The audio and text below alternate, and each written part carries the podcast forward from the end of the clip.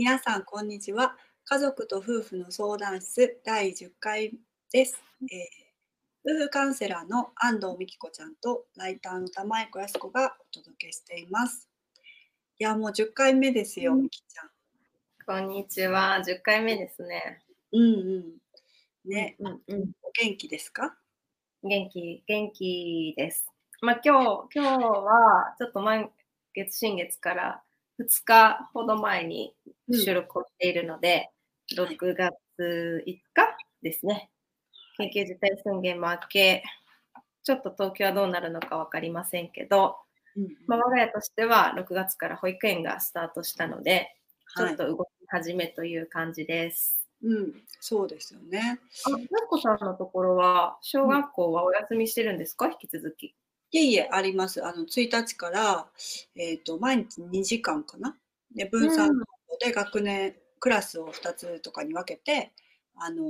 行ってるんですが、すごい少人数で授業してるんだけど、まあでも授業って言っても2時間で帰ってきて、うんうん来週からは4時間になって、で、再来週からは、えっ、と、給食もあるってことなんだけど、まあちょっとね、こん今なんか、なんだっけ、緊急アラート、東京うんあら東京アラートね。で出てるから、緊急アラートってかぶってるね。アラートアラートそうそうれちょっ。となんかすごいよね。都庁近いから見に行こうかな。赤いのかな。ああいうやつ。そう、すごい、あの、無駄なお金使ってんなと思って見てしまいましたけど。まあ、そんなことでどうなるかはわからないけど、まあ、あの、始まってはいて。えーで、お二人とも行ってるんですか？今はね、えっ、と、そうですね、お兄ちゃんと妹が別々の時間帯に行くことになってて、あなっててっていうか、たまたま別れちゃってるんだけど、今お兄ちゃんが出発したところで、妹は帰りかけに直接おばあちゃん家に行くって言ってたから、今は、うんはい、そっかそっか。じゃあちょっと少し落ち着いてきた中で、おばあちゃんたちとも交流が始まったんですね。そうですね。そうそう。うん妹はだから、娘の方は学校が嫌だから、あの、うん落ち着いてなくてすごい不安定なんですけど、だだからまあそれでちょっとおばあちゃんの癒しを求めに行ってる感じですね。うんうんうん、そっかそっか。いいですね。うちもなんか、息子がもうすぐ5歳の誕生日と、うん。えっと1歳半、下が1歳半なんだけど、おばあちゃんとだいぶ会ってないから、ちょっといつ、まあでもね、うち兵庫だから、その距離を経て、そうねで、ここでどう会うかが、そう、ちょっとタイミングがあれですけどね。ねやっぱりまだ長期の、長期？長距離の移動っていうのは厳しいよね。ちょっとね。そうそうそうそう。なんかね、まあ車で来たりするんだろうけど、じゃあなんか、どっかで会ってとかっていうのを設定するのがなかなかどうするどうするってなりますね。そうだよね。うんまあでも、そうそうそう。会ってね、安心かどうかってまだちょっとわかんないかそうらね。そう。そう、保育園も行き始めちゃったからね、キッズは元気だけど、なんかそういうのがあるのかなとか思っちゃったりしますね。うん、そうですね。ねはいうん、まあでもそんなこんなでこ、えー私この言葉あんま好きじゃないけどウィズコロナな世界になっていて あのまあまあこうどうどう再開していこうかなってこう、うん、なんていうのかな。勢いがこうちょっと止まってる人もいればもうどんどん行ってる人もいるかなと思うんですけど、うんそう。私もなんかこう前と同じようにはいかないだろうなと思いながらじゃあ果たしてどどの一歩を踏んでいけばいいのかなってちょっと分かんないなってこう考えちゃってる状態なんですけどね。結局やってること仕事とかは前と変わんなかったりして、うんあななんか何だったんだろうみたいなところもあって、うんどうすればいいのかなと思ってるんだけどみきちゃんは割となんかこここ最近元気を取り戻してきてるように私は見えてですねなんかいろんな新しいことに挑戦してるなと思ってこうチャレンジしてることをいくつかシェアしてもらえたらと思うんですけどみきちゃんが今ハマってるものの一つにあの私もちょっとお誘いいただいて一緒に見てるんだけどマスタークラスっていうのが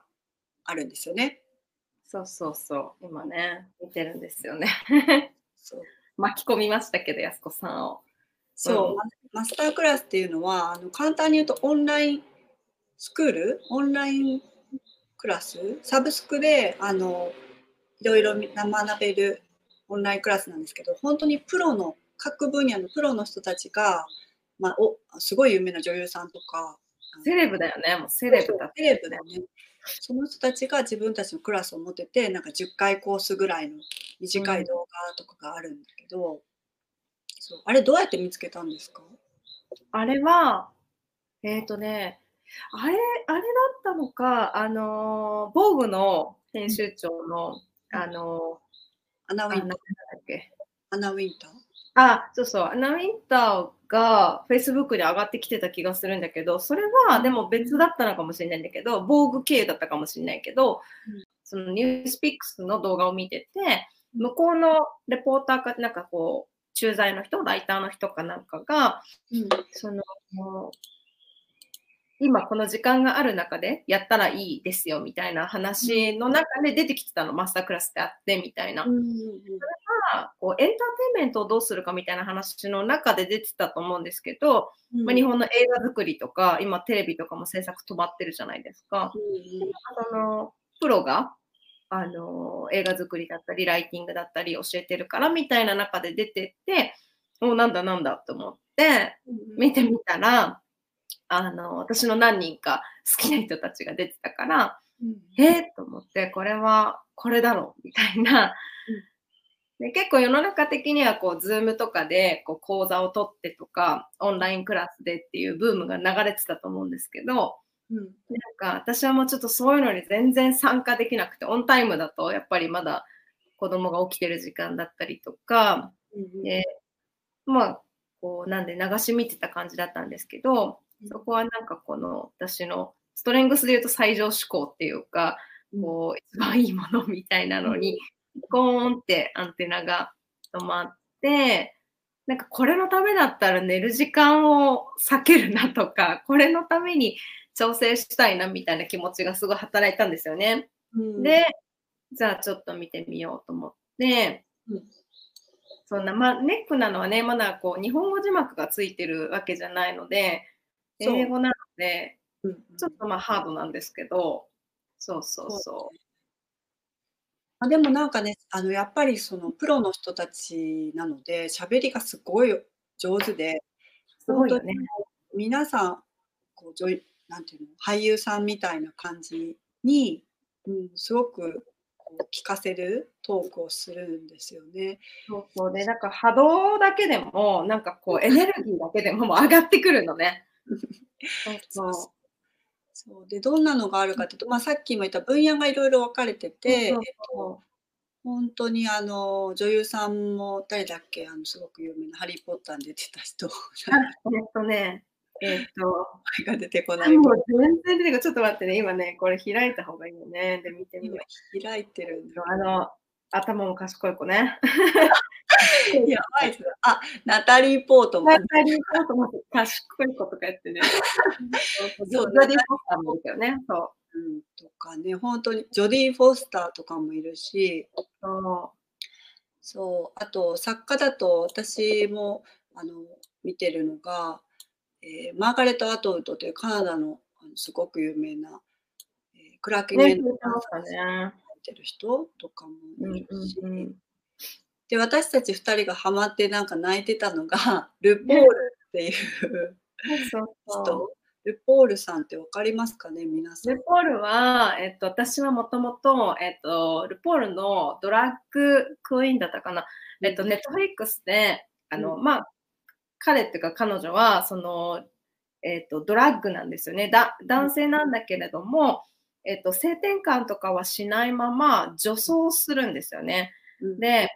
えっと、整形とかもしてないの。で、うん、っていうドラッグっていうあのドラッグクイーンですよね。っていうジャンルなんだけど、えっと、次世代のそういう人たちを作ろうみたいなコンテスト番組があるんですよ。うん、で、それを私もともと見てて、で、その、そこに出てくる人たちも、その、リアリティショーみたいに近くって、彼らのバックグラウンドとか自己表現をどうするかみたいなところで、うん、そのすごいね、人間がこうぶつかるし、自己表現なんですね。うん、でで、私もともとファンだったんだけど、おお、そうなんだ、講座があるんだと思って、それ結構決め手だったんだけど、はいそう彼のクラスがすごいよね。うん震える。いいよね。なんかやっぱりどうやってこう自分が持ってる持って生まれたもので自分を認めていくかみたいな話をするんですけど。自己肯定感だったりとか、本当になんか私がカウンセリングでやってるようなことそのまんまだなみたいなインナーチャイルドの話だったりとか、こうトラウマを乗り越えていくみたいなことだったりとかを、本当レッスンでやっちゃうから、すごい変革が起きますよね。ね、すごいパワーですね。そう。でね、私はね、あとね、ボビー・ブラウンも結構ね、うんうんうん。なんかそのコスメっていうかメイクの商品としては、あんまりボビー・ブラウンに、なんていうの、馴染みはないというか、そんなに使ってなかったんだけど、うんその、まず、なんていうんだろう、ボビーって女性だって私知らなくって、ね、彼女のなんか考え方っていうか、まあ、それもルポールと共通するところがあるけど、その顔を作っていって、こう綺麗っていう、いわゆる万人が認める綺麗な顔を作るんじゃなくって、その人に合ってるメイクをするうん。っていう、なんかその発想みたいな、彼女がなんでそこに思い立ったかっていう、なんか彼女自身のなんか顔の表現だったりとか、当初されたメイクへの違和感だったりとか、みたいな、まあ、やっぱりあなたがあなたのままでいいっていう、そういう話とかにグッときて、ちょっと、あの、百貨店に行く機会があったら、ボビー・ブラウンに寄ろうとか思ってる。ね、ボビー・ブラウン買おうって思うよね。なんかあの、ママに最初にこう、ボビー・ブラウンのお母さんに化粧された時に、あなたの唇は薄すぎるからってすごいリップを塗られたりとか、こう、眉毛の色がどうだからもっと濃くするとか、その肌の色が黒いから白く塗るとか、まあ、そういうこう逆のメイクをすごいことごとくやられて、あの鏡で見た時にすごいショックを受けて、でもあのこれは違うっていうので自分のそのままの造形をどう綺麗に見せるかっていうメイクをまあ心がけてるっていう話なんですよね最初のそうそうそう。だから、なんかその時代によって変化はあるけど、すごいこう、肌に合わない色をのせるんじゃなくって、自分の肌を生かすみたいな感じなんですよね。でも私今もちょっとほとんどメイクしてないけど、なるほどと思って、そうそうそう。ね、だからちゃんとその、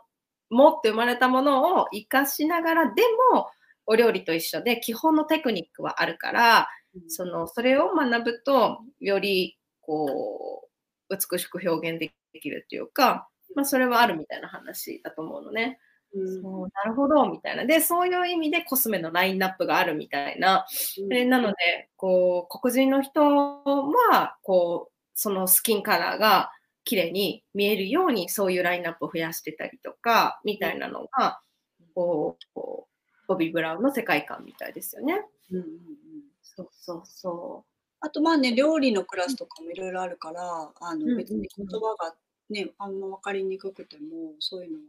そう園芸を取ってるやつで園芸、まだ2つぐらいしか受けてないけど、園芸とかしたくなるんですよね。そうだよね。ガーデニングとかね、インテリアデザインとかね、なんかそういうのがあったりして、いやまあ本当、なんか別に回しもんじゃないけど、おすすめは超おすすめですよね。そうだね。そうテレビ見てるよりはずっといいなって思う。うん、英語のリスニングの勉強にもなるね。そうそうそうそう、そうですね。あとなんか、みきちゃんがこう、今、あ、そうそう、英語つながりっていうか、こう、みきちゃんが勉強してるのもオンラインコースで、えっと、あれはストレングスファインダーの勉強だっけ？ギャロップ。あ、そうそう、こ今週は本当私今まだアメリカにいる予定だったんですよ。あの、当初っていうかね、去年の、えっと、今頃もアメリカだったんですけど、えっと、ストレングスファインダーの、えっと、ギャラップ社っていうところが提供してるんですけど、ギャラップのサミット、まあ、ストレングスサミットっていうのが毎年この時期にあって、サミットっていうのは、こう、大きな講演と、あと、分科会、えっと、各、あの、クラスルームに分かれて、最新の情報だったりとか、研究結果とか、まあ、あと関連のところですよね。あのストレングスを導入している会社の方たちのこう人事の方とかが発表するみたいなのが毎年あって、で、今年は本当はそうそ年初にも言ってたんだけど、うん。あの、ママ向けっていうか、あの、ペアレンティングのストレングスのトレーナー講座みたいなのがあったんで、それと合わせて、あの、両方取って、サミットとその講座と、で、行く予定だったんですよ、アメリカに。うんだけど、まあもちろんなくなったので、えっと、そのママ向け講座っていうか、トレーナーズトレーニングはなくなり、えっと、サミット自体は2日の深夜、10時から朝までぶっ通しというか、まあ向こうは朝から夜ですよね。サミットがオンラインで行われたんですよね。うんで、なのでそれを撮ってて、で、今回は、まあそこで頑張って起きて見るだけじゃなく、オンデマンドで、あの、ズームだったりするので、それが配信されてるので、うん今、こう1日1本ぐらい、1時間とかは、それを見ながら、あの、キャッチアップしてるというか、最新情報の中で、なんか、私に今響くのは何かなと思いながら聞いてる感じですね。なるほどね。でもこうこういう時期にさなんかこう次どうしようかなっていう時期にこうちゃんとこう勉強するっていうのはありかもしれないですよね。大事かも。うんうんうんうん、そうですね。なんか私はもう本当この2ヶ月、あの、子供と過ごすっていう意味では、こう、かけがえのない時間だったんですけど、自分の成長みたいなものだったりとか、なんか刺激を得るみたいな、あの、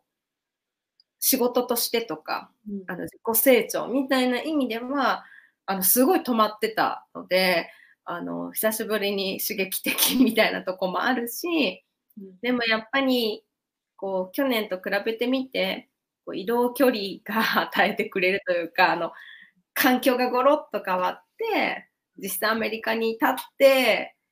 感じる肌感みたいなものは、まあ違うなとは思うんだけど、だけどまあ、あの、ありがたい機会だなと思いながら、うん生活もまあゴロッと変えずにね、あの、数時間数時間でできちゃうから、うん。今はやってますね。あとなんかまあ Google 翻訳とかもすごいしね。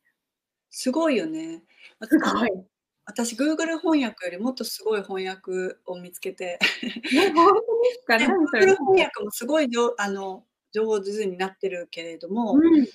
でもっとこなれた日本語にしてくれるのがあるんですよ。そう、フリーですか？フリーです。あのフリーじゃないあのレベルに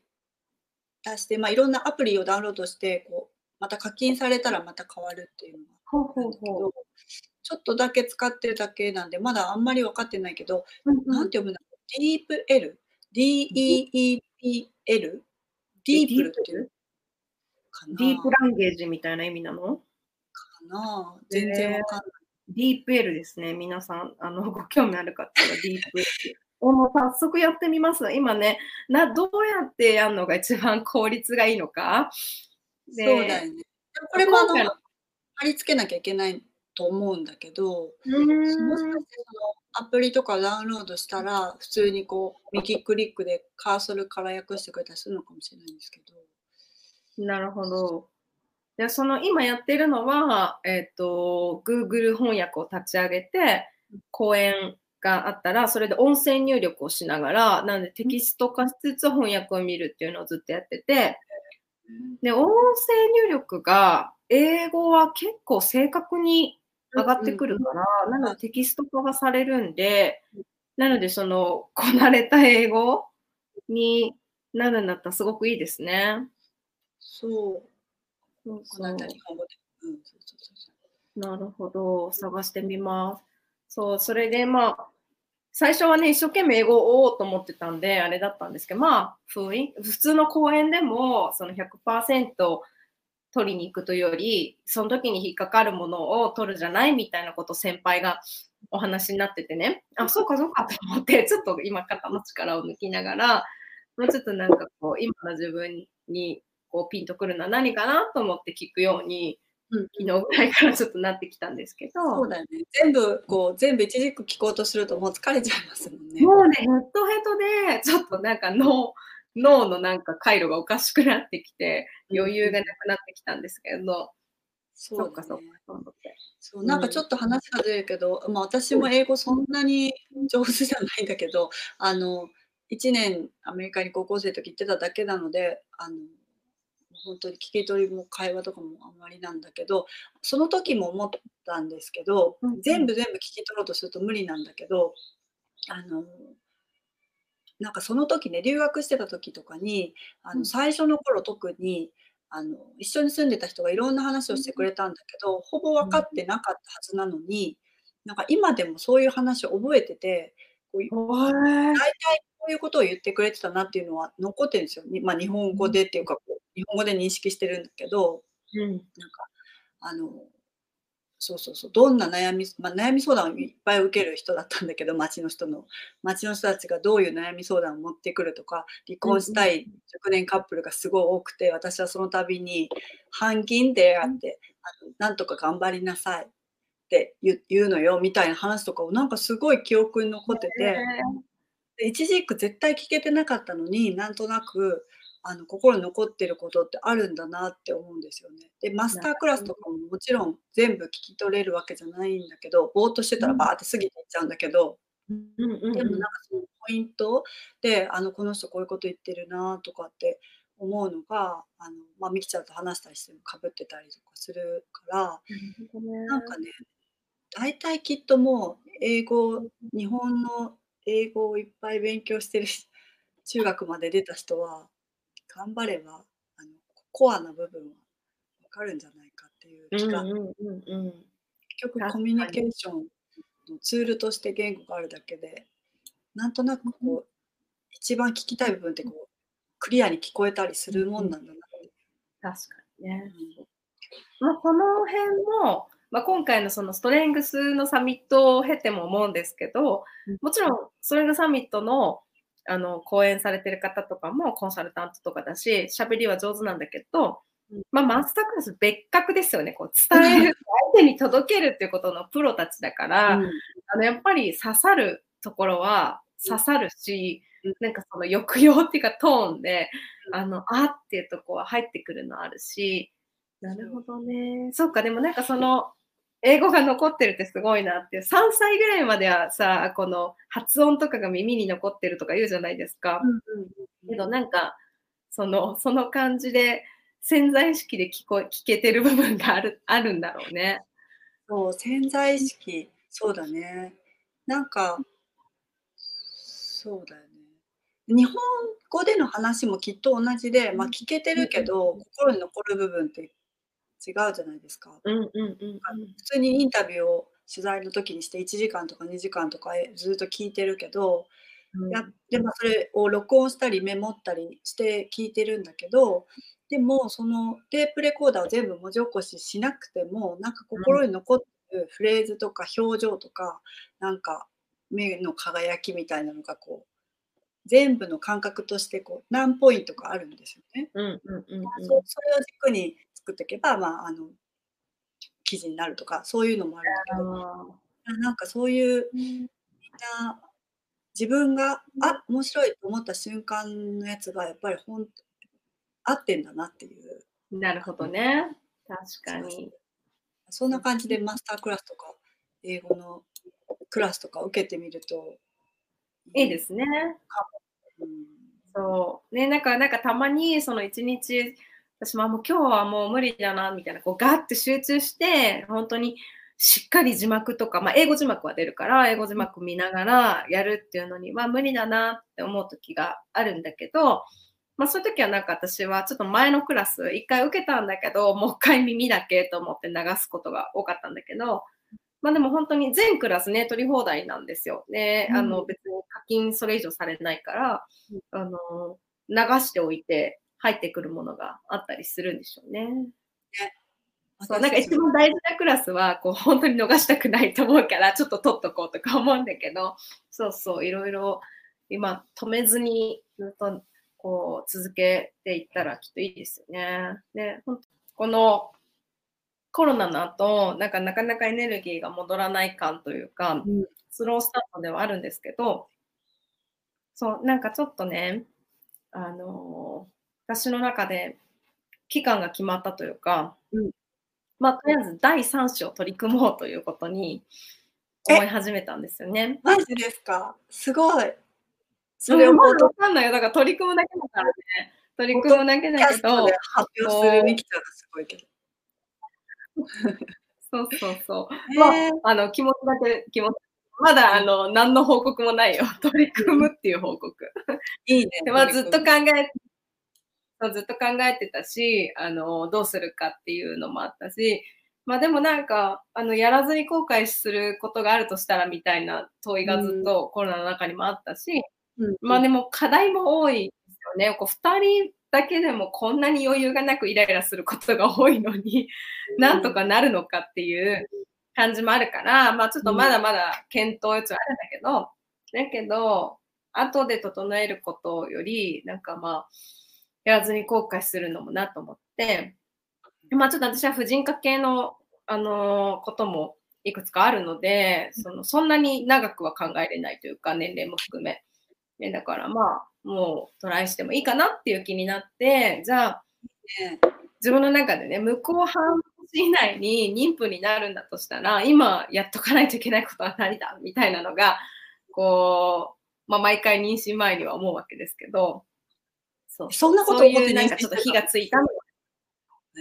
うん、私ね、いつも計画できたから。そうなんだ。すごいね。そうそうそう。うん、いや、でもいい。え、だって、なんか、そうそうそう。でも不自由になることもあるじゃない？できなくなることとか。ね、なんか私いつもそっちに目がいっちゃうから、今のうちにやっとこうって思うんですよ。で、そうそうそう。で、まあそれが今回はじゃあ海外に行くとかが無理だから、そんなにないんだけど、あのでも時間とか体調とか、まあそれなりに多分、あの、つわりは来るから、こう、そういう自分が100%じゃなくなるんだし、その前に時間をどう使うかみたいなのは結構今火がついてます。へえ、そういうさ、なんか、あの、夫婦の希望のズレってあるじゃないですか、そういうことに関してはすごく。最初、自分の中で、あ、もう一人欲しいなって思ったんでしょ？みきちゃんが。そうだね。うんうん。それをさ、どのタイミングで相談するあ、そうなんか。えっ、と、結構思い立った時点で、私なんかちょっと3人目って思うけど、え、どう思う？ってまあ、これまでにも話、うん、そう、これまでにも話は何度かも出てたし、そう。で、例えば今回は2人目が私、あの、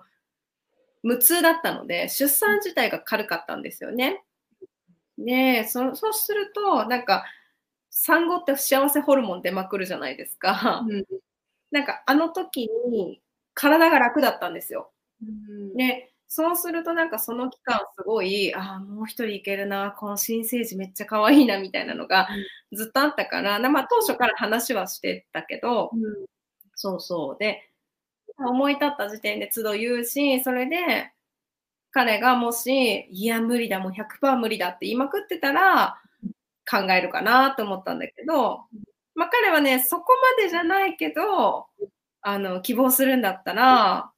いいんじゃない？みたいな感じと、あと何より年齢が私より上な、年上なので、あの、本当に欲しいんだったらもう今しかないと思うよみたいな。うん、もうなんか、もう今だって腰がボロボロだよみたいな、その、抱っこできないよみたいな意味でね。そう、おじいちゃんになるよみたいなの。うん、なるほどね。そう、えー、こんな感じの、まあ、時間が区切られるって大事だなって今回も思。うんうんうんうんうん。いや、なんかいい、いいですね。もうコロナを経て、コロナベビー目指すっていう。そう。ね、そうそうそう。はい。じゃあまあ、そのコロナアフター、あれ？ビズ？わかんないけど まあ少しずつねなんかそあの新しいこととか新しい生命とかを育んでいくなんか準備 ができるといいですよね。うん、